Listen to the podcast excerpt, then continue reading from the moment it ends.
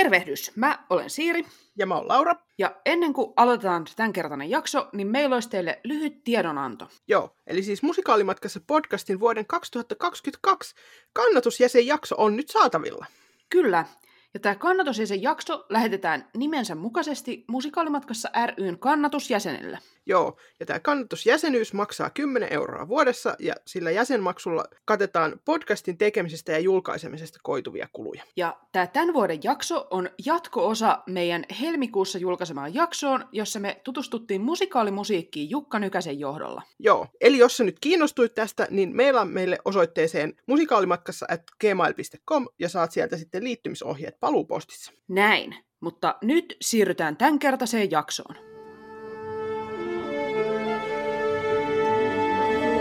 Musikaalimatkassa Siirin ja Lauran kanssa.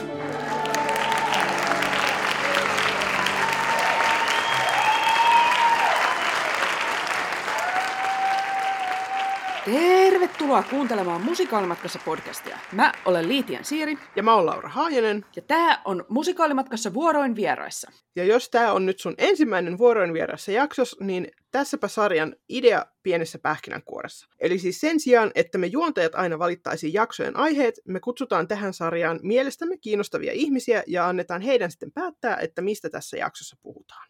Yes. Ja tänään meillä on vieraana aihetta päättämässä näyttelijä Saara Jokiaho. Joo, Saara on valmistunut muusikoksi Helsingin konservatoriosta vuonna 2005 ja Lahden ammattikorkeakoulun musiikkiteatterin koulutusohjelmasta vuonna 2011. Näyttelijänä Saara on työskennellyt muun muassa vierailijana Helsingin kaupunginteatterissa ja kiinnityksellä Teatteri Imatralla ja nykyään Jyväskylän kaupunginteatterissa. Ja Saaran ansioluettelossa on pitkä liuta rooleja sekä musikaaleista että puhenäytelmistä, niin tässä muutamia valikoituja musikaalikrediittejä Jyväskylästä. Joo. Lainahöyhenten Anne, Jekyll ja Haidin Emma, Ansamusikaalin Tuulikki, Peter Panin nimirooli, Phantom Pariisin oopperan kummitusmusikaalin Christine ja Adams Familyn Wednesday Adams, muun muassa. Joo, ja näyttelijätyönsä lisäksi Saaralla on luottamustoimi varajäsenenä Näyttelijäliiton hallituksessa. Joo, ja tämän kaiken lisäksi Saaraa on kuultu meidän podcastissa aikaisemmin kaksi kertaa. Saara oli vieraana siinä meidän klassikkojaksossa, jossa puhuttiin siitä, että millaista näyttelijän työn arki on kiinnitettynä näyttelijänä kaupunginteatterissa. Ja hän myös lainasi meille ääntään niissä jaksoissa, joissa luettiin kuuntelijoiden lähettämiä kehuja suomalaisille teatterimaailman ihmisille. Joo, ja me siis haluttiin saada tähän sarjaan mukaan vähän samasta syystä kuin miksi me pyydettiin häntä lukijaksi siihen kehujaksoon tai kehujaksoihin, koska hän vaan on yksi meidän suosikeista. Kyllä, siis Saaran roolitöitä on vaan yksinkertaisesti aina ilo nähdä, ja ei voiko sillä vähän kadehtia kaikki jyväskyläläisiä teatterin ystäviä, jotka voi piipahtaa siellä katsomossa meitä useammin. Joo. Ja lisäksi me tiedetään, että kun me ollaan Saaran kanssa juteltu, että häneltä löytyy hyviä näkökulmia moneen asiaan, ja nyt kun hänen kohdallaan on sama juttu kuin monen muunkin vuoroin vieraissa vieraan kohdalla, että edellisestä jaksosta on tosiaan päässyt aikaa vierahtamaan, jossa hänen ajatuksia on päästy kuulemaan, ja siis Saaran kohdalla tästä on jo melko tarkasti neljä vuotta, niin ajateltiin, että nyt on korkea aika taas päästää Saara ääneen. Joo, ja Saara valitsi tähän jaksoon aiheeksi näyttelijän työssä vastaan tulevat suorituspaineet ja uupumuksen, ja sen, että millaiset keinot auttaa, kun näistä yrittää päästä ylitse.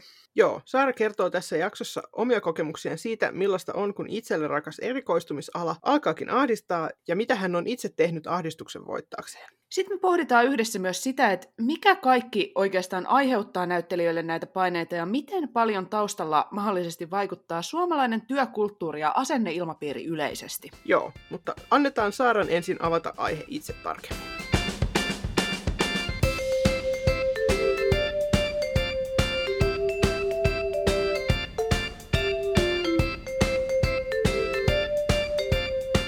Joo, mä oon valinnut mun aiheeksi vähän tämmöistä tabujen rikkomista, että voisiko olla enemmän ok puhua siitä, että oma erikoistumisala voi ahdistaa, aiheuttaa väsymystä, jopa uuvuttaa, ja miksi siitä on niin hankala puhua, miksi sitä uskalleta puhua. Mun väittämä on, että näistä vaikeista tunteista puhuminen johtaisi parempaan vointiin Esimerkiksi jos nyt puhutaan omasta erikoistumisalasta, niin musiikkiteatterista, niin musiikkiteatterilaisten parempaan vointiin, rennompaan otteeseen työssä ja sitä kautta myös lopulta sit parempaan taiteeseen. Että tässä niin ehkä näin niin hyvin tiivistettynä tämä monipolvinen aihe tai tämmöinen yläotsikko. Ja sitten tähän samaan teemaan mun mielestä niin kuin voi kytkeä myös kutsumusammatit ylipäätään ja semmoinen toksinen kiitollisuusretoriikka, että se, että sä pääset tekemään työtä sun kutsumusammatissa, niin miksi ei saisi sanoa, että se väsyttää, vaan siitä pitäisi olla aina niin todella, todella kiitollinen, kun mä itse uskon, että nämä kaksi voi olla olemassa niin kuin yhtä aikaa. Että voi olla samaan aikaan väsynyt ja vaikka ahdistunut jostain prosessin vaiheesta ja tosi onnellinen siitä, että saa tehdä sitä työtä. Ja tota, olen miettinyt tosi paljon, että mikä tätä aiheuttaa, kuinka paljon se on niin kuin, no, itse aiheutettua, kollegojen, musiikkiteatterikulttuurin, sen työskentelykulttuurin ja entä yleisö, aiheuttaako he painetta tekijöille?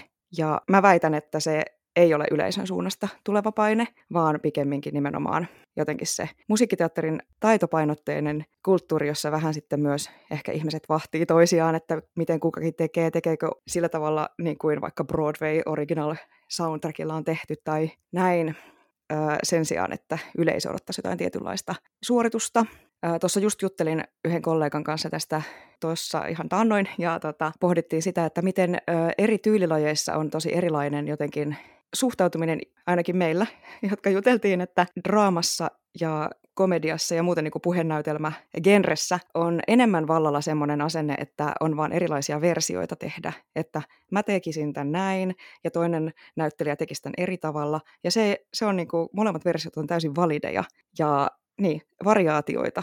Ja sitten taas musiikkiteatterissa on enemmän semmoista oikein väärin ajattelua, ehkä turhaan, ehkä liikaa. Ja tämä mun kollega pohti, että se varmasti johtuu osittain siitä, että on niin kuin, tanssitaiteessa on pitkät perinteet teknisesti oikein tekemisestä ja mikä on hyvää liikettä, minkälaista hyvät linjat ja samoin niin kuin musiikin alalla on ehkä myös molemmissa näissä, siis musiikin alalla on myös pitkiä perinteitä ja tarkkoja jotenkin tyylilajivalinta, soundi, asioita. Ja näistä molemmista tanssista ja laulusta on ehkä helpompi jotenkin määritellä, että mikä on niin oikea tapa tehdä, mikä on väärä tapa tehdä, että, että just vaikka virheet mahdollisesti näkyy helpommin kuin sitten näissä muissa näyttelijän työn osa-alueilla. Mutta tarvitsen olla niin? Voisiko olla mielenkiintoisempaa, että ei pelättäisi niitä virheitä, ei pyrittäisi semmoiseen niin jotenkin täydelliseen tekniseen suoritukseen, vaan jotenkin, että se ihmisyys ja rosoisuus näkyisi sieltä enemmän läpi. Joo, mun omalla tielläni mä oon nyt ollut kymmenen vuotta ammattikentällä, valmistuin 2011. Mä oon itse taistellut mun koulutuksen antamaa mindsettiä vastaan. Mä oon käynyt siis koko musiikki- musiikkiopistojärjestelmän läpi ihan kolmevuotiaasta alkaen niin kuin täysi-ikäisyyteen. Kaikki muskarit ja sitten soitin viulua pitkään ja oikein tavoitteellisesti, niin totta kai itsellä sitä vaativuutta tulee niin kuin sieltä kulttuurista tosi paljon, että on niin kuin se musiikillinen osaaminen on arvosteltu numeraalisella asteikolla ja näin. Ja sitten mun mielestä mä oon valmistunut siis Lahden ammattikorkean musiikkiteatterin linjalta, jota ei enää valitettavasti ole olemassa. Mä koen, että siellä oli tämän saman jotenkin musiikkiopistokulttuurin jatkumoa, että hyvin paljon painotettiin niin kuin huomioon virheisiin ja, ja kritiikkiin ja mitä pitää korjata sen sijaan, että oltaisiin muistettu jotenkin ottaa esille kunkin opiskelijan vaikka erityisosaaminen, että tässä sä oot niin kuin superhyvä, tällä sä pärjäät, niin kuin pidä huoli tästä, ja sitten näitä sä voit vielä kehittää, mikä olisi mun mielestä tosi tärkeää, koska tämä on todella itsetuntolaji myös. Ja no, on itse tässä vuosien varrella hyvin ansiokkaastikin taistellut sitä niin kuin, tätä oikein väärin mindsettiä vastaan. Joskus se onnistuu paremmin ja joskus huonommin. Ja on tullut vastaan sellaisia asioita, jotka auttaa siinä tosi paljon. Esimerkiksi hahmometodikurssi oli itselle todella siis todella semmoinen tervehdyttävä kokemus. Siellä haettiin semmoista hyväksyvää läsnäoloa ja niin kuin sitä kautta jotenkin siihen tekemiseen lähtemistä, koska joka päivä ei voi olla se optimaalinen olo fyysisesti ja henkisesti, niin että mikä se mun, mun niin kuin lähtökohta on tänään, hyväksyä se ja lähdetään sieltä. Tämä kurssi sattui mulle todella siis hyvään vaiheeseen. Me tehtiin silloin äh, Phantom Parisin operan kummitusta. Mulla oli ihan hirveän vaikea harjoituskausi ollut keväällä. Mä pelkäsin sitä roolia. Kun mä kuulin, että mä saan sen, niin mä olin ihan kauhuissani, että mä en niin pysty tähän. Ja tota, sitten mulla oli vielä tosi pahoja ääniongelmia, joiden syyksi lopulta löytyi siis väärä astmalääkitys mikä oli sitten onneksi tosi helppo korjata. Mutta mä olin niinku ehtinyt kehittää semmoisen aivan hirvittävän kammon siihen. Mä en halunnut tehdä musiikkiteatteria, mä pelkäsin, pelkäsin laulamista ja sitten niin kuin kesälomalla jotenkin kammosin sitä, että syksyllä se jatkuu ja sitten mä pääsin tänne hahmometodikurssille ja jotenkin sieltä löytyi se just, no siihen mennessä oli jo ääni alkanut parantua ja sitten kun siellä käsittelin tätä niin kuin jotenkin työhönpaluu kauhua, niin, niin sitten kun elokuussa palattiin töihin ja tietenkään ei heti kaikki suju niin kuin täydellisesti, vaan pitää edelleen harjoitella. Ja sitten mä jotenkin onnistuin antamaan itselleni luvan. Meillä oli siinä vaiheessa jo kaksoismiehitys Kristiinin roolissa, niin siinäkin mielessä oli ehkä helppo antaa itselleen se lupa, että mä pystyn siihen, mihin pystyn. Mun ei tarvii jotenkin nyt, niin, nyt mennään sillä, mitä on, ja mä pääsen niin pitkälle kuin mä pääsen. Jos mä en pysty tähän rooliin, niin sitten Johanna tekee sen. Et, ja sitten tämä lupa jotenkin antoi mulle sen vapauden ja rentouden niin kuin kaikessa rauhassa harjoitella. Ja sitten siitä tuli niin kuin käytännössä elämäni rooli. Että niin kuin pääsi, ja se rentous ja jotenkin hyväksyntä, sallivuus ja lempeys itseä kohtaan oli tuossa kohtaa mulle niin kuin aivan niin kuin avainelementti. Ja sitähän ei ihminen saavuta, jos on hirveä paine siitä, että mun pitää olla täydellinen, mun pitää niin kuin laulaa täydellisesti, tanssia täydellisesti ja kaikki minua nyt kyttää tai miten se nyt kukakin itselleen luo sen paineen. Mulla on taipumusta niin kuin luoda itse se korkea rima itselleni, että mun niin kuin kollegat ympärillä vaikka meillä täällä Jyväskylän kaupunginteatterissa ei ole silleen, no miten se Saara nyt ei niin kuin, jotenkin yllä tähän, vaan ne on aina jotenkin myös ihmeissään siitä, että mitä kaikkea mä sitten lopulta osaankaan ja näin. Joo, se kokemus oli, niin kuin, toimi siihen, Uh, mutta se, sitä mä en saanut pidettyä niin kuin mukana seuraaviin. Sitten mä paineistin itteni sitten seuraavasta musikaalista taas ihan täysillä. Ja no, jatketaan nyt tästä omasta tiestä, kun kerran tänne lähdin.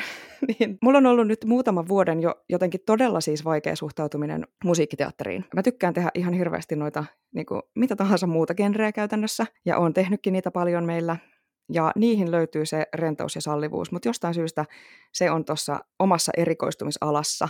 Toki varmasti siinä niin kun on joku, että tätä mun pitäisi osata niin erityisen hyvin, ja sitten tämä niin lopputulos on se, että tavallaan niissä muissa pääseekin jotenkin ylittämään itsensä, koska suhtautuu rennommin kuin siinä musiikkiteatterissa, jonka pitäisi olla se leipälaji. Mä onneksi pääsin ilmaiseksi harjoitusasiakkaaksi lyhytterapiaan, jossa mä oon nyt sitten tämän mun terapeutin kanssa käsitellyt näitä asioita elokuusta asti. Ja se on ollut ihan todella hyödyllistä. Me niin kuin lähdettiin siitä semmoisesta lähtökohdasta, että oli tulossa siis enskari, musikaalin enskari, ja mun olo on se, että mä en löydä siitä iloa yhtään. Että se on niin kuin suoritus ja selviytymistä ja samaan aikaan mulla on semmoinen olo, että mä en ole saavuttanut sitä tasoa, minkä mä oon itselleni asettanut ja se niin kuin ahdisti. Ja nyt kun me äänetetään, nyt on maaliskuu, niin siis nyt tällä viikolla mä niin kuin osasin antaa itselleni Adamsissa siis ää, kesken mun vaikean soolobiisin mä ajattelin, että siis mähän voisin vaan fiilistellä tätä. Että niin et näin kauan on kestänyt päästä tähän. Ja nyt, nyt mulla on eka kertaa vuosiin semmoinen olo, että mä odotan innolla ja rennosti ja ilolla meidän tulevaan musikaalin harjoituksiin. Ja mä uskon, että syy siihen on se, että mä oon niinku hyväksynyt sen, että mulla on ollut paha olo. Mä oon niinku myöntänyt sen, alkanut puhua siitä sekä tämän terapeutin että tosi tosi monien kollegojen kanssa. Ruvennut etsimään, niin ensimmäinen askel, öö, myönnän sen. On paha olla, ahdistaa sitten ruvennut etsimään miksi, ja sitten yhdessä tämän terapeutin kanssa, mitä sille voisi tehdä. Ja no, tietysti siis kohtaan se vasta nähdään huhtikuussa, kun ne harkat alkaa, että onko tämä kaikki toiminut. Ja meillä on onneksi vielä pari kertaa jäljellä sinne, niin voidaan niin kuin katsoa, että saanko mä niin kuin nämä mun uudet työkalut sinne mukaan. Tämä oli nyt ehkä tämmöinen hyvin tajunnanvirtainen ö, alustus tästä aiheesta, mutta ainakin nyt omakohtaisesti voin sanoa, että että vaikeista tunteista puhuminen on todellakin johtanut parempaan vointiin ja toistaiseksi ainakin muissa genreissä, kohta testataan myös musikaali, on johtanut myös parempaan taiteeseen. Mä tiedän, että mä en ole yksin tämän asian kanssa. Mä oon jutellut useamman kollegan kanssa tästä ja kysyin myös paria ihmistä, että olisiko he halunnut tulla mukaan tähän jaksoon, mutta he eivät halunneet tulla vielä puhumaan omalla nimellään tästä asiasta. Ja mä ymmärrän sen tosi hyvin. En olisi itsekään muutama vuosi sitten pystynyt sanomaan tämmöisiä asioita ääneen. Mä oon tosi onnellinen siitä, että nykyään mulla on semmoinen tilanne ja niin kuin, no, asema, että mä voin. Että on se, niin, no vakkarisoppari meillä töissä ja sitten että mä oon luottamusmies, näyttelijöiden luottamusmies ja näyttelijäliiton hallituksen varajäsen, niin sitten on myös, koen, että on myös velvollisuus yrittää parantaa meidän alan ihmisten asemaa ja vointia. Siis mahtavaa. Kiitos kyllä. sulle tosi paljon tästä avauksesta. Tämä kyllä, siis munkin mielestä tämä on tärkeä aihe ottaa esille, jotenkin herää kyllä paljon ajatuksia. Joo. Että muitakin ajatuksia, kun tällä katsojana tällainen tirkistelyn haluaa, että mm, mitäs kriisiä niillä on siellä kulissien takana. Mutta siis sehän on just niin kuin sä sanot, että jos niitä kriisejä tavallaan ratkotaan, niin se näkyy meille katsojille sit parempana taiteena. Joten Kyllä. hyvä, että otat esille. Mahtavaa. Ehkä mä mietin, että jos ensin yritetään vähän pureutua siihen, kun sä puhuit paljon just siitä, että kun ihminen luo niin kuin tavallaan itselleen niitä paineita, ja no. mistä se niin kuin tavallaan tulee se tarve, että luo itselleen niitä, niin mä ainakin rupesin miettimään, että onko tämä joku kulttuurinen juttu, onko tämä niin kuin ylipäätään tällaisessa länsimaisessa elämäntavassa vai onko tämä joku suomalainen juttu, että kun musta tuntuu, että meillähän on hirveästi sitä tällaista just toksista ajattelua, että jos sä niinku saat olla töissä ylipäätään, niin sun pitäisi olla ihan niinku järjettömän kiitollinen Niinpä. siitä koko ajan, mikä on, jos sitä hmm. yhtään miettii, niin sehän on aika pimeä ajattelutapa. Kyllä, joo. Ja sitten varmaan, niinku, no varmasti toi länsimaalaisuus on tässä, se jotenkin työnteon niinku, ihannointi. No tämä protestanttinen sit... ei luo ja laiskoja elätä. Mm. Kyllä, ja sitten mun mielestä Suomessa on myös niinku semmoinen, että itteensä ei saa niinku kehua. Et mä oon ollut tuolla äh, HKTn järjestämillä tämmöisillä tai heidän hostaamillaan laulukursseilla, missä on niinku ulkomaan kurut tullut opettamaan estil-laulutekniikkaa, mm. niin sitten ringissä ollaan niinku vaikka jossain pienryhmässä esittäydytty, että ketä me ollaan ja mitä, niinku, mitä me ollaan tehty, niin sitten siellä on niinku sen hetken suurimmat musikaalistarat silleen, olen vähän laulanut ja näytellyt. Ja sitten ne opettajat on silleen, aha, just niin kuin, tai silleen, että okei, okay, joku, varmaan joku, tiedätkö, harrastaja voisin kuvitella, koska sitten just jossain Englannissa, niin hehän varmaan siis, niin kuin, se esittäytyminen on silleen, että olen musiikkiteatterinäyttelijä ja ole, tärkeimmät roolini ovat niin. ja sitten lista. Niin kuin, ja sit, niin, että mikä se on niin kuin, jotenkin, joku semmoinen itsensä nostamisen häpeä myöskin, niin, meillä on kulttuurista tällainen jännä koktaili, että me niin. ollaan tavallaan saatu kyllä sisäistettyä se asenne, että pitää olla kiitollinen, kun niitä töitä on, mutta sitä me ei olla saatu sisäistettyä, mikä ehkä auttaisi niin kuin jaksamaan siinä mm. tilanteessa, että sit saisi antaa itselleen sitä kiitosta. Vaan Joo. Pitää vaan olla kiitollinen olosuhteille, että niin kuin, kiitos Herra, kun olet antanut minulle töitä ja nyt minä maan matonen menen niin kuin tekemään oman surkean osani tässä. Kyllä. Että onhan meillä ehkä joku, eh, en, en, en tiedä onko niin kuin kauhean tieteellistä tai tarkkaa puhua tällaisesta niin kuin kansallisesta ajattelusta, mutta kyllä mä näkisin, että tuossa on jotain mm. hirveän suomalaista. Joo, kyllä. Ja sitten jotenkin pitää niin kuin työllään osoittaa ansaitsevansa sen paikan. Mm, tätä niin. tätä niin kuin, uh, on tosi monien niin kuin just musiikkiteatterikollegojen kuullut siis ihan puhuvan, että, että meni aikaa ennen kuin jotenkin osoitin pätevyyteni tai ansaitsevani tämän niin kuin työpaikan. Vaikka tavallaan sehän voisi vois ihan suorastaan ajatella, että kun minut on palkattu tähän, nyt se on minun. Mm. Niin. Ja sitten alkaa se niin kuin harjoittelu ja työnteko, eikä mikään niin kuin lunastaminen jotenkin. On tämä kyllä jotenkin no niin. tosi niin kuin hämärää, kun tätä miettii, että mikä meitä vaivaa itse asiassa. Kaikki. Hiep. Kyllä, ja siis ainakin, mä en tiedä kuinka paljon se oli sitä meidän koulutusta ja kuinka paljon, niin kuin, no oli se siinä koulutuksessakin, koska meillähän myös meidän tutkintonimike on muusikko AMK, koska mm. esimerkiksi joku estraaditaiteilija niin ei ollut mahdollinen tai eihän sekään, niin kuin, mitä se kertoo meidän osaamisesta oikeasti. Ja sitten näyttelijäksi ei ainakaan saanut itseänsä sanoa, koska se ei ollut se koulutusnimike. Ja itsekin on siis, vaikka siis neljä ja puoli vuotta kesti se mute. Mm. Sitä ennen mulla oli jo klassisen laulun koulutus ja sitten vielä vähän ö, musiikkikasvattajan koulutusta. Niin siihen neljä ja puoleen vuoteen kuului niin kuin yhtä paljon musiikin opiskelua, näyttelijätyön opiskelua ja tanssin opiskelua. Niin se on sisältänyt todella paljon. Sitten mä, mä olin vielä ennen semmoista näyttelijäliiton uudistusta, jossa sai myös, myös tästä musiikkiteatterikoulutuksesta X vuotta kokemusta, niin olinkohan mä neljä vuotta koejäsen ennen kuin mä sain siis näyttelijäliiton jäsenyyden. Mm-hmm. Just. Et, ja sitten sit se on niinku me, meikäläisille semmoinen niinku leima sille, että nyt mä oon niinku oikeasti ansaitsen tämän paikkani. Ja itsekin olin siinä tehnyt siis koko ajan töitä. Että olin ollut vuoden HKTllä vierailijana ja sitten kiinnityksillä niin kuin kolme vuotta.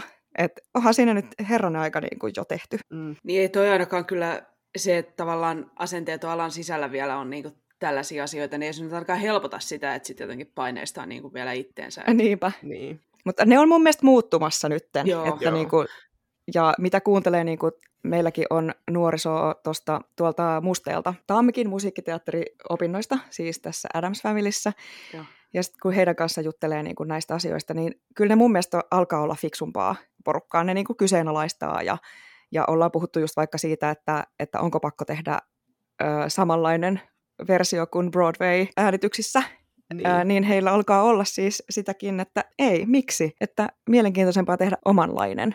Mikä on siis, sehän on niinku aivan mahtavaa, koska no ensinnäkin jos yrität suomen kielellä laulaa samalla soundilla kuin vaikka amerikkalainen, niin sehän kuulostaa todella tyhmältä ja hyvin teennäiseltä, vaikka niinku se jotenkin twangin määrä ja kaikki. Ja suomi on hyvin niinku, niin, takavokaalinen, niin kuin jotenkin matalammalta. Mä oon itse asunut siis Jenkeissä pari vuotta isän työn takia Mm.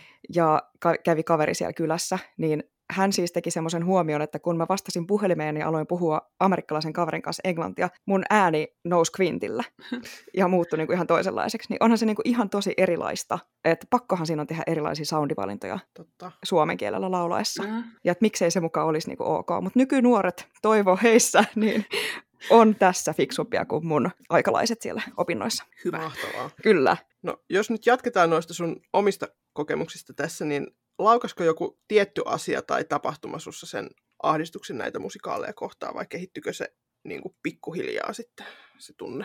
Ehkä sekä että. Silloin kun mä valmistuin ja silloin mä jotenkin osasin itse, jotenkin osasin luoda sitä itsetuntoa. Että mä aloin niinku, että mä teen näyttelijän työtä, mä saan kutsua itteni näyttelijäksi, kun mä saan sillä työllä palkkaa. Mä niin jotenkin päätin, että mä oon täysin validi ihminen tällä alalla. HKTlle kun menin, ää, mä menin kesken harjoituskauden tuohon viulunsoittaja katolla ää, musikaaliin äitiyslomasiaiseksi. Niin voisi kuvitella, että se olisi niin kuin jotenkin pelottavin. Ja siis mm. olihan se tavallaan ajatuksena niin kuin jotenkin paikka aloittaa. Mutta siellä mut otettiin vastaan jotenkin silleen, ok, sä tulit tänne. Ja niin kuin Esko Roine oli teeviä ja hän mun kanssa söi lounasta ja jutteli. Ja ei ollut mitään semmoista, että mikäs sinä luulet olevasi. Mm. Et se oli niinku jotenkin tosi, jollain tavalla kauhean turvallinen paikka. Oli semmoinen olo, että tämä on niinku, mä olin siis Havan understudy ja sitten ensemblessä, niin ää, se tuntui niinku oikein kokoiselta tehtävältä. Että mulla ei ollut epäilystäkään, että mä siitä selviäisi. Ja sitten mä pääsinkin kevätkaudella tekemään sitä Havan roolia. Ja se oli mun mielestä, mä oon tosi nopea ihminen, nopea oppimaan ja jotenkin niin kuin, nopea reagoimaan, niin sitten tavallaan tuommoinen niin paikkaus, no understudy ei ole edes pikapaikkaus, että siinä on kuitenkin saanut harjoitella sen tehtävän. Toki mun niin kuin, harjoitusten ja ö, esitysten välissä oli useampi kuukausi, mutta se tuntui niin kuin, hyvältä haasteelta ja mä tein sen hienosti ja sitten mä sain niin kuin, tehdä sitä useamman kerran, niin oli niin kuin, jotenkin sille oli tosi hyvä meininki. Ja sitten mä menin Imatralle kiinnitykselle ää, ja sielläkin niinku oli tosi jotenkin, tuntui, että, että kaikki on niinku sopivan kokoista minulle. Ja vielä kun olin Samppalinnassa Siirin suosikkiteoksessa Matti ja Teppo The Turku Brothers, Kyllä, Mm. tunnistan, tunnistan itseni kuvauksesta sydämessäni ikuisesti. niin siinäkin mulla oli semmoinen olo, että aha, tämmöistä laulettavaa, mä pystyn mihin vaan, että selvä homma. Sitten, no tässä on tosi monta tekijää, ja nyt mä alan purkaa teille mun traumoja, niin tuli Jyväskylään. Samaan aikaan mä tulin uuteen taloon, jossa siis mun tehtävät laajeni tosi paljon. Niin kun Imatralla olin, no mä olin vaan vuoden, ja sille vuodelle sattui niin lastenjuttu, komedia ja musikaali, jotka on mulle tuttuja genrejä. Jyväskylässä oli sitten niin kuin, myös puhe, niin kuin ihan draama-draamaa, mikä oli mulle vieraampi kenttä. Mä erosin pitkästä avoliitosta ja jotenkin tajusin siinä kohtaa, että kuinka paljon oli siihen mun oma itsetuntoon, ammatilliseenkin itsetuntoon vaikuttanut se, että kotona oli ihminen, joka, jonka mielestä mä oon mahtava tyyppi, vaikka mä en aina onnistuisi töissä.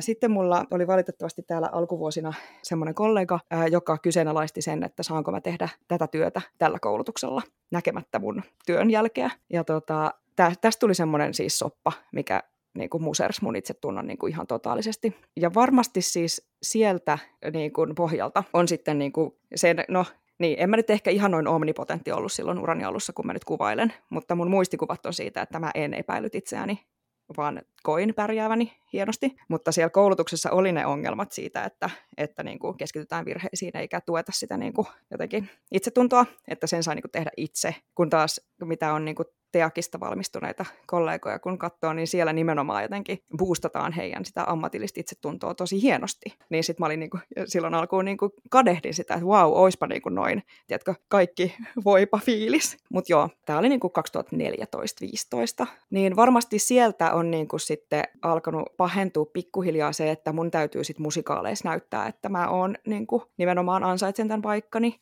Ja oli niinku tosi pahojakin niinku vaiheita jotenkin siinä, että mä, silloin kun mä sain roolilistan eteeni, missä olin kolmen sisaren Irina, niin mä olin ihan kauhuissani, että enhän minä mitään Tsehovia osaa näytellä, kun olen tämmöinen musiikkiteatterilainen. Kävin työpsykalla juttelemassa näistä, ja yllättäen sitten se, että no en mä tiedä, onko se yllätys, mutta minulle se oli yllätys, että, että sitten se olikin niinku tosi luontevaa ja helppoa se Tsehovin tekeminen. Ää, nyt mä taas polveilen jotenkin kummallisesti, mutta olemme menossa kohti tulevaisuutta tässä pikkuhiljaa.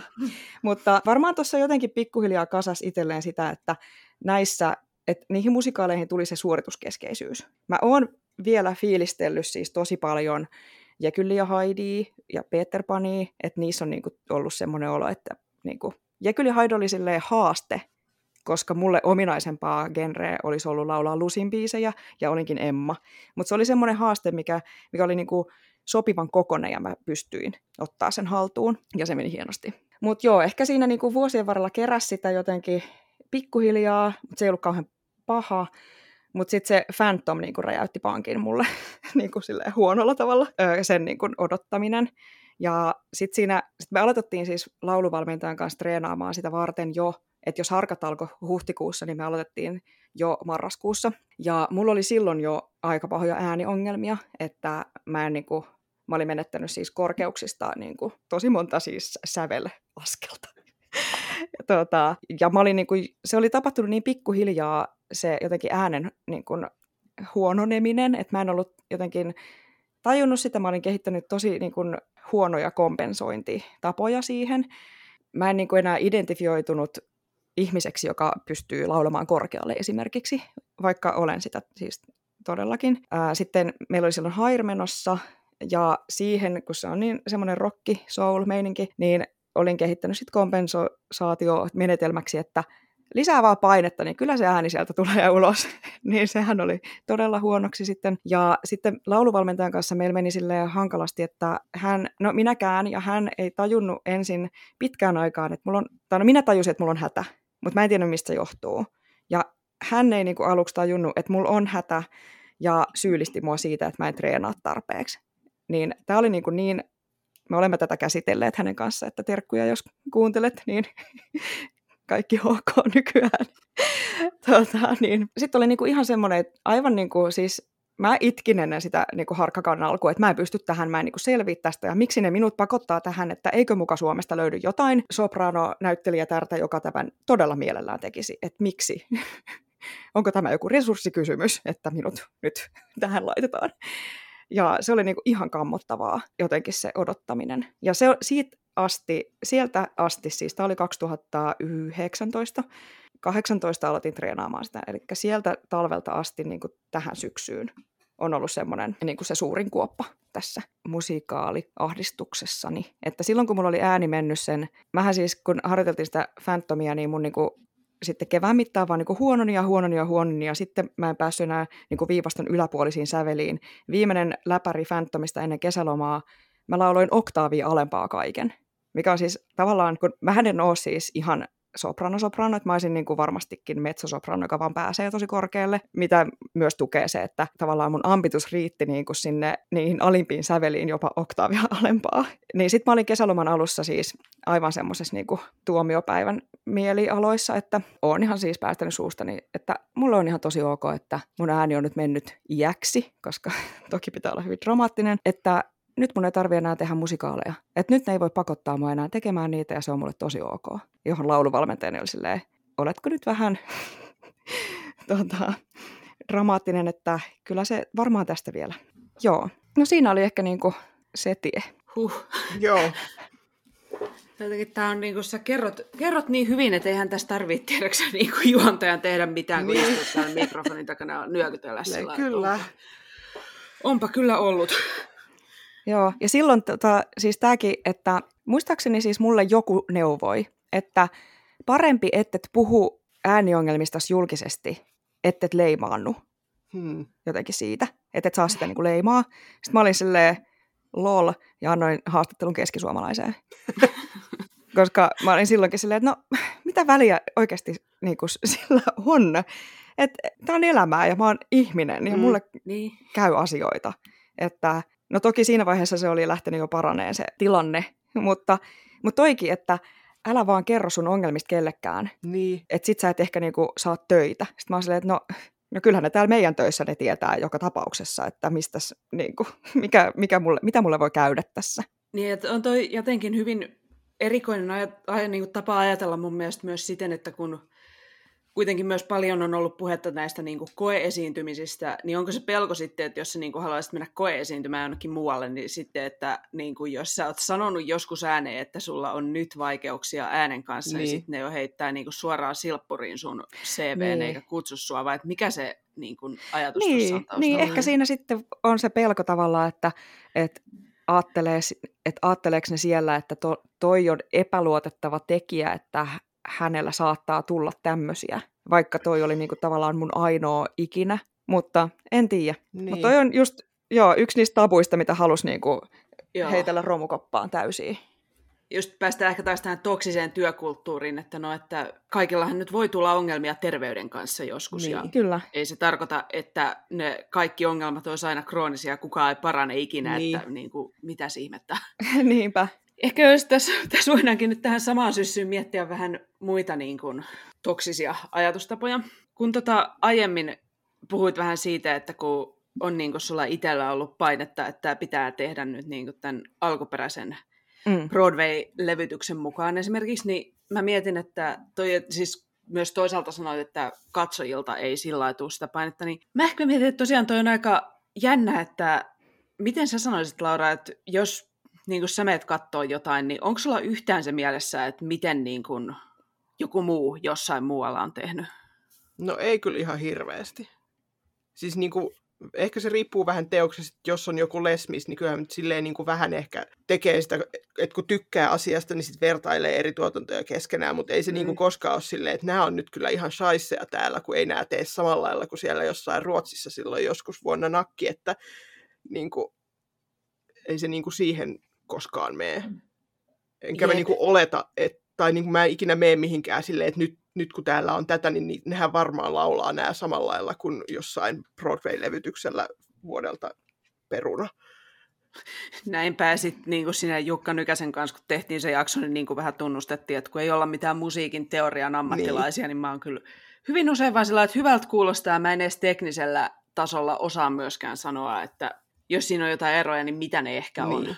Mm. Mutta sitten mä rupesin miettimään, että vaikka niin kuin itsellä ehkä katsojana on niin kuin hyvin sellainen, että erilaisia versioita tänne vaan ja Joo. se on vaan mielenkiintoista meininki, niin onhan meillä sitä jotenkin hirveästi, niin kuin, että kun miettii, että millaista markkinointia, niin miten teattereja meille markkinoidaan ja miten siitä myö- myös niin kuin usein arvosteluissakin kirjoitetaan, niin kyllähän niissä on niin kuin, Broadway on joku sellainen ihme mittatikku, Mm, mitä vasten me asetetaan niin kuin suomalainen teatteri jotenkin mun mielestä hyvin tarpeettomasti, että me käytetään niin kuin, tai teatterimarkkinoinnissa käytetään usein niin kuin tällaista Broadway-hitti kuin Broadway, suoraan Broadwaylta tyyppistä retoriikkaa ja samaa, samaa niin kuin näkee siis maailmanluokan sitä ja maailmanluokan tätä, ja tätä on myös arvosteluissa, Joo. ja onhan se vähän, että se niin kuin, tavallaan yritetään kutsua meitä katsojiakin vertaamaan Broadwayhin, mikä on siinä mielessä älytöntä, että ehkä prosentti suomalaisista korkeintaan on nähnyt siellä ylipäätään yhtään mitään koskaan. Ja jotenkin, että no, se ei ehkä vaikuta niin, kuin niin syvälle meihin katsojiin, mutta voisin kuvitella, että kun tuollaista nyt on, niin ei se nyt ainakaan varmaan helpota sit kanssa, että jos näyttelijöillä on jo valmiiksi näitä paineita, niin sitten jos se oman talon markkinointiosastokin puskee vielä niin kuin sitä samaa. Broadway-retoriikkaa, niin onhan... Niin, ja onko toi vähän sitä suomalaisten huonoa itsetuntoa Niin. myös? Niin. Että Just niinku, Et eihän me täällä Suomessa oikein osata, mutta nyt on niinku vähän niin kuin ulkomaan meininkiä. Niin, kyllä, kyllä tämä nyt. Kun musta tuntuu, että meillä on myöskin paljon sitä, että vaikka niinku, toisaalta me ollaan silleen, että no eihän meillä kukaan mitään osaa, ja kyllä nyt pitää niin kuin, olla kiitollinen siitä, mitä nyt on lautaselle asetettu, mutta sitten toisaalta on silleen, että heti kun joku tekee jotain, niin sit on sille, tai niin kuin, tulee jotenkin vertailussa tämä, että niin kuin Suomi versus muu maailma. Että kyllä suomalaiset, kuulkaa, kyllä suomalainen laatu on sitten vaan sitä parempaa laatua ja bla bla. Niin, että niin kuin, Omaa. Siis meillä on käsittämättömällä tavalla yhtä aikaa maailman paras ja maailman huonoin kansallinen No niin. Totta. Että kyllä tässäkin nyt meillä on Broadway-tason esitys o- olemassa, että näin. Niin, ja sitten kun eihän nekään aina onnistu. Niin, tai että niin. sielläkin tulee floppeja ja että ne tavallaan niin kuin ne Broadway-tason tai ne Broadwayn hyvätasoiset esitykset, niin niitähän on workshopattu niin kuin silleen vuositolkulla ennen kuin Niin. ne tulee sinne ja sitten ne on veivannut sitä joku viisi vuotta, niin kai se siinä hioutuu. Et sitten meillä on se Nimenomaan. kolmen kuukauden harkkakausi ja sitten ja plus tämä repertuariteatteri Suomessa, niin onhan se nyt ihan eri asia myös. Niin, Että et niinku meidän näyttelijöiden, jos olet niinku repertuariteatterissa kiinnitettynä, niin sun pitää hallita kaikki tyylilajit. Sen Mm. sijaan, että sä voisit olla, nyt sä passiivi, en tykkää, mutta käytän silti. niin, sitten, niin, sen sijaan, että voisit niin kun, koko elämäsi jotenkin pyhittää sille, että olet erinomainen farssinäyttelijä, vaikka. Niin. Toki Niin. siis mä itse tykkään ihan tosi paljon olla siis repertuariteatterissa. Mä oon niin jotenkin muutoksenhaluinen ihminen ja semmoinen jotenkin kaipaan jotenkin mu- muutosta ja meininkiä. Niin tämä työ vastaa siihen tarpeeseen täysiin, kun koko ajan muuttuu. Aina tulee joku uusi genre, uusi ohjaaja, uusi teksti, niin mä en tiedä niin selviäisinkö mä ylipäänsä semmoisesta West End Broadway niin kuin, tyylistä ollenkaan, että pitäisi sitä samaa teosta paukuttaa niin kuin, kahdeksan kertaa pä- päivässä, ei kahdeksan kertaa viikossa tota, vuosia. Niin kyllästyisin Mm. saletisti. Joo. Varmasti siinä niin kuin, kehittyisi se musikalistamina, mitä tarvitaan siihen, että niin kuin, pystyy laulaa ja tanssimaan yhtä aikaa. Mm. Siihen muuten nämä koronasulut, todella paha, voin kertoa, kun meillä alkoi Adamsit nyt niin kuin, tuon parin kuukauden, kolmen kuukauden tauon jälkeen, niin huhhuh.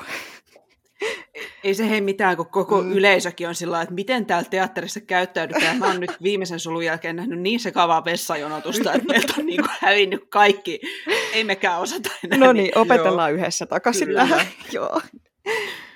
Niinpä. No Mm. niin, eli pointtini tässä oli varmastikin se, että, että tavallaan Broadway-esiintyjä ja repertuariteatteri-esiintyjä on kaksi ihan tosi tosi erilaista ammattia. Näinpä, Joo. tarviiko meidän ehkä niin hirveästi sillä vertailla ylipäätään, että jos on kaksi erilaista asiaa, niin ei se tarkoita, että toinen niistä on parempi tai huonompi, ne on Niinpä. vaan erilaisia, niin jotenkin, että voitaisiko me nyt ehkä oppia teatterikansana irti tästä ihme alemmuuskompleksistamme. No se on ehkä niin kuin Kyllä. yksi asia, mikä me voitaisiin ottaa tästä jaksosta irti, että nyt kuka tahansa nyt markkinoija tai katsoja tai esiintyjä tai kuka ikinä kuuntelee, niin seuraavan kerran kun tekee mieli sanoa, että oli melkein kuin Broadwaylla, niin, niin kuin miettii vielä toisen kerran, että oliko se oikeasti melkein kuin Broadwaylla vai yritit vaan sanoa, että se oli aika hyvä, niin sitten vaan Niin, sanoa, että just se oli niin. hei hyvä. Niin. Kyllä. Kannataan. Miten sitten sulle itselle, niin kun, kun sulla on ollut hankalia aikoja tämän niin kun vertailun kanssa, niin onko sulla silti esimerkiksi just Broadwaylla tai West Endissä tai ylipäätään niin kuin jossain sellaisia esikuvia vai, tai idoleita, Mm. vai tuleeko se niin kuin tämmöiset suorituspaineet sitten tällaisen niin kuin positiivisen ihailun ja esikuvan kattomisen tiellä? No siis on ihailtu jo esiintyjä ehdottomasti. Niin, siinä mä en jotenkin, se onkin hauskaa, että mä en jotenkin niillä paineista itteeni tavallaan, että niin kuin esimerkiksi Villemin Verkaik, näin hänet Elfabana Lontoossa, aivan huikea, jotenkin ihailin sitä. Ja tämäkin itse asiassa liittyy tuohon tuohon tota Broadway versus me sinänsä, että löytyy se lemppari vaikka Elfaba, niin Mm. sehän vaatii sen, että ne tekee ne eri lailla Totta. keskenään. Että jos ne kaikki tekis samalla kuin Idina Menzel, niin, niin enemmän sitten löytäisi sitä uutta lempparia sieltä tavallaan. Nimenomaan. Näin. wow, lamppu syttyi täällä Kyllä. päässä. Joo, sitten tota, ketäs? No Sutton Foster on upea ja Sierra Bogges. Mutta heissäkin tavallaan niin kuin, mä ihailen sitä, miten he tekee, mutta samaan aikaan niin kuin, en halua tehdä samalla tavalla. Että on myös semmoinen niin kuin, joku sellainen oma niin kuin just taiteilija-identiteetti, että ei halukkaan matkia niitä. Mä kyllä siis, mä onneksi niin kuin osaan käydä katsomassa vaikka Lontoossa just esityksiä jotenkin sillä että fiilistelee niitä ihan sikana. Sitten osaa myös ajatella, että, että ei me niin kuin jotenkin just hävitä niille, että Suomessa tehdään niin kuin jollain tavalla itselle koskettavammin monia juttuja. Sitten ehkä joo nostan siellä omaa rimaa, mutta niin kuin enemmän silleen, että niin kuin hashtag goals, eikä niin kuin, että minä en koskaan pysty tuohon. Mm. Mulle, mulle tekee usein tosi hyvää käydä just vaikka Lontoossa teatteriretkellä, koska siellä usein teoksissa on niin kuin jotenkin se sanoma ja väittämä niin tosi kirkas. Että miksi tämä on tehty tämä esitys, ja musta tuntuu, että se koko cast tietää, mikä niiden se niin kuin jutun sanoma on, niin että vaikka itsellä olisi jotenkin tosi vaikka vaikea hetki tämän musikaalisuhteensa kanssa, niin usein se on mulle tosi terapeuttista mennä sinne katsomaan, ja sitten mä muistan, miksi mä rakastan tätä niin kuin, kuitenkin yhä. Ihanaa. Joo. Vielä tota, semmoinen nousi mulle mieleen, että kun sä aikaisemmin sanoit, että se on auttanut kanssa sua, että sä oot päässyt puhumaan niin kuin kollegoiden kanssa näistä asioista, mutta että kuitenkaan ihmiset ei välttämättä ole niin kuin valmiita nimellään puhumaan tästä julkisesti. Ja onhan sekin, että mekin nyt ollaan tehty tätä kohta 90 jaksoa tätä podcastia, niin. tämä on nyt ensimmäinen kerta, kun kukaan nostaa mitään tänne päinkään esille tässä meidän podcastissa, niin onko sinulla vielä jotain ajatuksia, että mistähän tämä voisi johtua, että tällä, tästä aiheesta ei niin kuin kovin paljon julkisesti sanota mitään? No, mä uskon, että esimerkiksi freelancerina on tosi vaikea jotenkin no, kritisoida omaa alaa tai puhua negatiivisesti omasta alasta, koska on se niin kuin pelko, että sit sut nähdään vaikka jotenkin negatiivisena tyyppinä tai että ei tulisi niitä työtarjouksia vaikka. Tai sitten jos oot niin kuin vähän tuoreempi musiikkiteatterilainen kentällä, niin sitten en tiedä pelkääkö siinä sitten jotenkin sitä, että mitä kollegat ajattelee sun, en mä tiedä, ammattitaidosta. Tai niin, ehkä se on niinku, hmm, mun on ehkä vaikea jotenkin ö, samaistua siihen nyt enää, kun on jotenkin itse ylittänyt sen niinku, tai että mulla on hirveä tarve jotenkin puhua kaikki tämmöiset auki. Vähän niin kuin tuossa yksi päivä osa, niin kuin aloin haastaa netissä tyhmää audition-ilmoitusta. Ja jotenkin kirjoitin useampaan paikkaan auki, että tämmöinen on todella siis niin kuin hakijoita aliarvioivaa, että ei kerrota mihin, minkä, mitä haetaan. ja, ja silloinkin niin kuin, niin, et aikaisemmin mua olisi myös ehkä pelottanut se, että no mitä musta nyt ajatellaan ja sitten ne ei koskaan kutsu mua mihinkään ja niin kuin, näin. Ja nyt mun niin kuin, jotenkin ajatus on, että ihan sama. Että jos ne siitä hermostuu, niin en mä halua sinne. Mutta helppohan oikeasti mun on huudella täältä vakkaripestiltä. Ja mulla on niin kuin kaikki hyvin täällä. Että niin, varmaan siinä on joku maine, mainehaitan, siis pelko. Ja siihen tähän audition ilmoitusasiaankin sain sitten useampia siis yksityisviesti yhteydenottoja, joissa silleen hyvä, kun puhut tästä, tosi hyvä. Ja sitten pari rohkeata komppaa siihen alle siellä julkisesti. Vastasiko mä yhtään tähän kysymykseen? Mun mielestä kyllä. Joo. Siis mulla ainakin herää sellainen ajatus, että tässä on varmaan, niin kuin, että monikin voi varmasti samaistua noihin fiiliksiin, kun aloitellut omaa uraa, oli niin. se ura sitten ihan mikä tahansa, että miettii vaikka nyt sitä, että meillä on viime vuosina ollut tällaista uutisointia, että on nostettu niin kuin esille erilaisia epäkohtia monissa sellaisissa ketjuissa eri aloilta, mitkä niin kuin palkkaa juurikin uransa alussa olevia nuoria ihmisiä, jotka ei ehkä että just kun se oma asema, että ei ole sillä niin kuin mitään vakaata asemaa ja sä et halua menettää sitä sun duunia ja sit sä et niin kuin ehkä muutenkaan vielä, no niissä oli pitkälti kyse niin kuin siitä, että rikottiin niin kuin työehtosopimuksia mm, ja tällaista, mm. että sä et sit tiedä niitä suomia oikeuksia myöskään, niin sit mm. niin kuin joutuu helposti hyväksikäytettäväksi, että vaikka se on tietysti vähän, vähän eri asia, että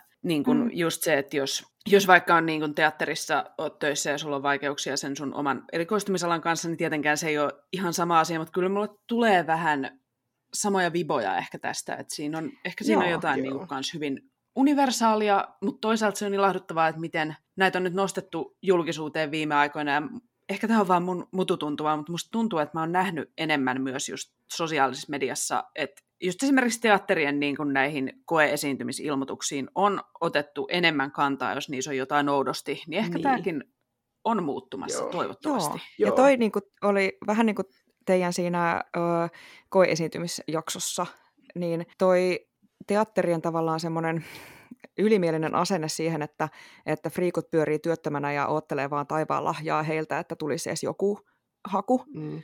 niin mun mielestä on ihan tosi hyvä, että sitä haastetaan. Et kun kuitenkin kaikki on niin kuin todella taitavia tekijöitä, joilla on oma ammatti-identiteetti, niin että tavallaan että se auditionkin olisi niin kuin semmoinen tilaisuus, jossa löydetään optimaalinen jengi niistä kaikista loistavista hakijoista, eikä jotenkin sille, että ne jotkut onnekkaat sieltä poimitaan. Niin, olemaan niin. sitten kauhean kiitollisia niin. siellä niin. töissä, kun heidät on, saatu, he, heidät on poimittu sieltä. Niin. Kyllä. Työttömyyden suosta. Niin, kyllä. Joo, niin, että he, meilläkin on niin kuin oma tahto, tai myös friikuilla, myös friikuilla niin. on kuulemma niin kuin oma tahto ja niin kuin tavoitteet ja mieltymykset ja niin kuin näin. Ja jotenkin taas päästään siihen, mitä sä kanssa heitit aikaisemmin, että kun niin kuin tekijöillä on hyvä olo siellä töissä, niin tulee parempaa taidetta. Niin, että sit se on loppupeleissä taas myös meidän katsojien etu, jos niin kuin just näitä kaikkia toksisia käytänteitä saataisiin pikkasen purettua. No näinpä. Niinpä, koska se kuitenkin ää, näyttelijätyö on niin kuin todella vahvasti itsetuntolaji. Ja siellä näyttämällä pitää olla niin kuin turvallinen ja hyvä olla, että sä pystyt, itse ainakin siis, jos on niin kuin jotenkin turvaton olo tai tulee semmoista jotenkin tosi, no vaikka semmoista työpaikkakiusaamishenkistä niin kuin kyttäämistä, että niin, kuin, niin mä menen niin kuin, suljen kuoreni kuin simpukka ja olen niin kuin lukossa enkä varmasti pysty tuottamaan jotenkin mm. hyvää taidetta. Ja se, se on niin kuin ihan selvä, että Mä en tiedä, varmaan suurin osa ihmisistä niin kuin puhkee kukkaan, kun saa niin kuin sitä niin kuin vahvistavaa, positiivista palautetta. Ja niin kuin, niin, että he, he uskoo siihen, että he pystyy ja, ja on niin kuin turvallinen ympäristö yrittää ja mokata ja sitten yrittää uudestaan, että se löytyy se niin kuin, jotenkin se oma paras. Ja sit jos, mutta jos on semmoinen niin jotenkin ulkopuoleltakin vaativa ilmapiiri, jo, jollain tavalla turvaton, niin silloin tekee niin kuin sen turvallisen, safein version. Tämän, tälleen mä ainakin selviin tästä, ää, enkä tee virheitä, jolloin tavallaan se jää aika puolitiehen ja mm, ehkä, niin. ehkä vähän silleen muoviseksi. Koska onhan se siis, sehän on ihan hurjan pelottavaa niin kuin vaikka jotenkin olla tosi auki ja sillä henkisesti paljas mm. ja näyttää ne jotenkin sen roolihahmon syvät, vaikeat tunteet näyttämöllä ja antaa sen äänen särkyä, kuulostaa rumalta. Mutta se on niinku se jotenkin mikä muhun osuu katsojana Joo. Niin kuin sieluun. Et mä en niin kuin jaksaisi enää yhtään semmoista teknisesti upeata suoritusta, missä en kuule tunteen häivähdystäkään. Et mä, mä haluaisin niin kuin nimenomaan jotenkin saada sen niin kuin kokemuksen, tunnekokemuksen siitä, kun se näyttelijä on jotenkin tosi, no, paljas. Ja siis ei voi kun sanoa jotenkin, että kyllä se fanina noin niin kuin samat asiat no on just niitä kiinnostavia, että niin kuin jos jos sit saa tunnetasolla jotain irti, niin ne on niitä syitä, että jaksaa käydä katsomassa jotain sen mm. kymmenen kertaa. Niin. Kyllä. Okei, no jos sä nyt saisit tässä hetkessä antaa yhden neuvon tai vinkin joko itsellesi ajalle ennen kuin aloit käsitellä tätä asiaa tai jollekulle toiselle, joka on ehkä samanlaisen ongelman äärellä ja kuuntelee tätä, niin mikä se olisi? No harjoituskaudelle ainakin semmoinen vinkki, että sun ei tarvi vielä osata. Sä vasta harjoittelet. Ja sitten ehkä just se mun Adams-oivallus, että muista fiilistellä sitä, että miten upea sä jo nyt oot. Ihana. Kyllä. Musta hyvät, hyvät vinkit. Joo. Otetaan tähän loppuun sellainen pieni kevennysrinki, että kellekään ei nyt jäisi epäselväksi, että meillä Suomessa nähdään ihan huippuhienoja roolitöitä, niin kehutaan kaikki joku suomalaisessa teatterissa näkemämme roolityö, joka on niin kuin viime aikoina tehnyt meihin vaikutuksen. Voisiko meidän vieras aloittaa? Huhha, hei. uh, viimeaikainen roolityö, joka on tehnyt mun vaikutuksen. No nyt on ollut toi sulku, mutta mm. syksyllä muhun teki uh, vaikutuksen Emilia Nyman niin kuin taivaassa Gabriellana. Se oli mun mielestä niin kuin jotenkin upean, nimenomaan jotenkin maadottunut, kipeä ja aito. Samaa mieltä. Kyllä. Vahva kompaus. Joo, avasi kyllä siis ö, itkuhanan meikäläisessä niin kuin ihan täysin. Samoin. Se koko musikaali no niin. kyllä. No se oli kyllä, me itkettiin rivissä siellä. ja sitten, saako sanoa toisen? Saa. Toki. Tämä ei ole musikaali, saako silti sanoa? Anna mennä. Okei, okay, äh, meidän teatterissa Jyväskylässä Viimeinen ihminen näytelmässä Anneli Karppinen. Semmoista niin kuin syvää sielussa, sielusta tulevaa niin kuin tulkintaa, että ei ole mitään järkeä. Hän on rakas kollega ja aina vaan, aina vaan jaksan ihmetellä sitä, miten hän löytää niin kuin kaikista esittämistä roolihahmoista niin kuin sen jotenkin sielun ja ytimen. Ja se näkyy niin kuin jotenkin syvällä silmissä ja koko kehossa ja tuntuu. Ja oliko tämä nyt tällä hetkellä tota ohjelmistossa? Kyllä vaan, joo, tämän Hyvä. kevään. Joo. Eli siinä nyt Jyväskyläläisille kuuntelijoille hei vähän teatterivinkkejä. Kyllä. Mites Laura? Nyt kehutaan Miiko Toivihainen tässä kohtaa. Miiko on kehuttu ennenkin, hyvä. mutta siis Miikon se kepeä elämäni monologi nyt tulee kyllä. Siinä on semmoinen skaala, että ei mitään järkeä. Se on niin kuin aiheen puolesta tärkeä ja niin kuin Miikon jotenkin sellainen niin kuin heittäytyminen ja omistautuminen sille, mitä se tekee, niin se on niin kuin jotenkin aivan huikeeta. Mä pääsen katsomaan sen nyt ihan puolentoista viikon päästä. Yes. Mahtavaa. Yes. Nauti siitä. I will. Se menee kyllä, niin kuin, se on joku vain tunnin mittainen, niin. mutta se menee paikkoihin sen tunnin kyllä. aikana. Mä taas voisin heittää tähän kaikki noi Svenska Teatternin Next to Normal-näyttelijät, mutta erikseen mä haluan nyt nostaa esille tuon Sanna Nedergårdin Nataliina, koska mä pääsin jotenkin nyt syksyllä, kun mentiin katsomaan sitä Next to Normalia, niin paljon paremmin kiinni tämän hahmon mielenmaisemaan kuin vielä missään aikaisemmin näkemässäni tuotannossa. Et musta tuntuu, että nyt mä niinku oikeasti ymmärrän, että, ni, niinku, että mikä tyyppi tämä Natali oikeastaan on, niin hei, hatunnostoa multa siihen suuntaan. Joo. Mä kyllä komppaan myöskin tätä hatunnostoa, koska se oli kyllä huikeeta. Ja nyt tähän vielä ihan viimeiseksi, niin missä sua Saara voi nähdä tänä keväänä ja sitten seuraavaksi? No ihana kun kysyit, koska haluankin kertoa. Tota, no, tänä keväänä mua näkee Jyväskylän kaupunginteatterissa Adams Familyn Wednesday Adamsina ja sitten vanhan naisen vierailu näytelmässä. Nyt siis en itsekään muista, olenko viidessä vai kuudessa roolissa, mutta sehän selviää katsomalla. Kun tämä julkaistaan, niin Yhdeksän hyvää syytä elää on jo tainnut olla viimeisen kerran näyttämöllä. Se on ollut mun ihan sydämeni valittu tällä kaudella. Mutta tota, sitten seuraavaksi.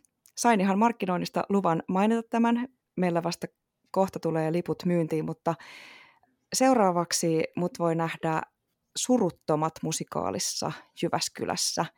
Ja voin ilokseni kertoa, että sitä mä odotan niin kuin aivan innolla.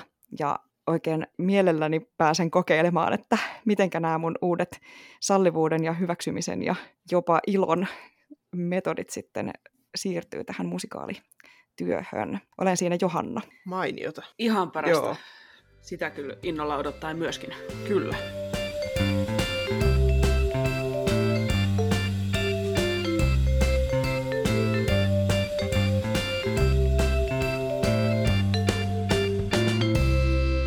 Kiitos Saara, kun tulit meille vieraaksi ja nostit esiin näin tärkeän aiheen. Joo, kiitos. Me toivotaan, että tästä jaksosta on herännyt ajatuksia ja ehkä myös toivoa kaikille, jotka painivat uupumuksen ja ahdistuksen tunteiden kanssa, olisi sitten työssä tai vapaa-ajalla tai elämässä yleisesti.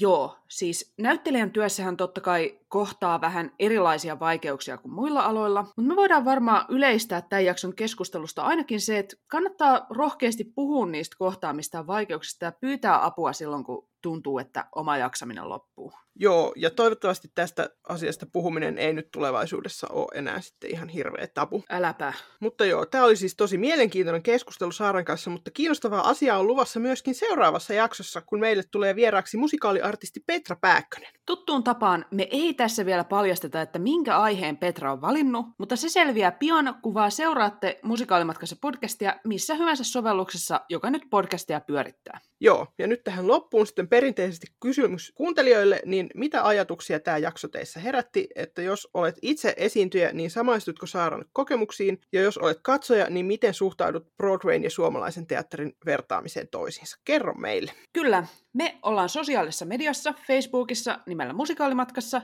Twitterissä at musikaalimatka ja sähköpostia saa laittaa osoitteeseen musikaalimatkassa at gmail.com. Joo, ja jos tämä oli nyt teidän mielestä hyvää asiallista asiaa ja puhetta, niin pistäkää jaksoa jakoon. Me arvostetaan sitä. Kyllä. Ja nyt musikaalimatkassa kiittää ja kuittaa. Siiri kiittää. Ja Laura kuittaa.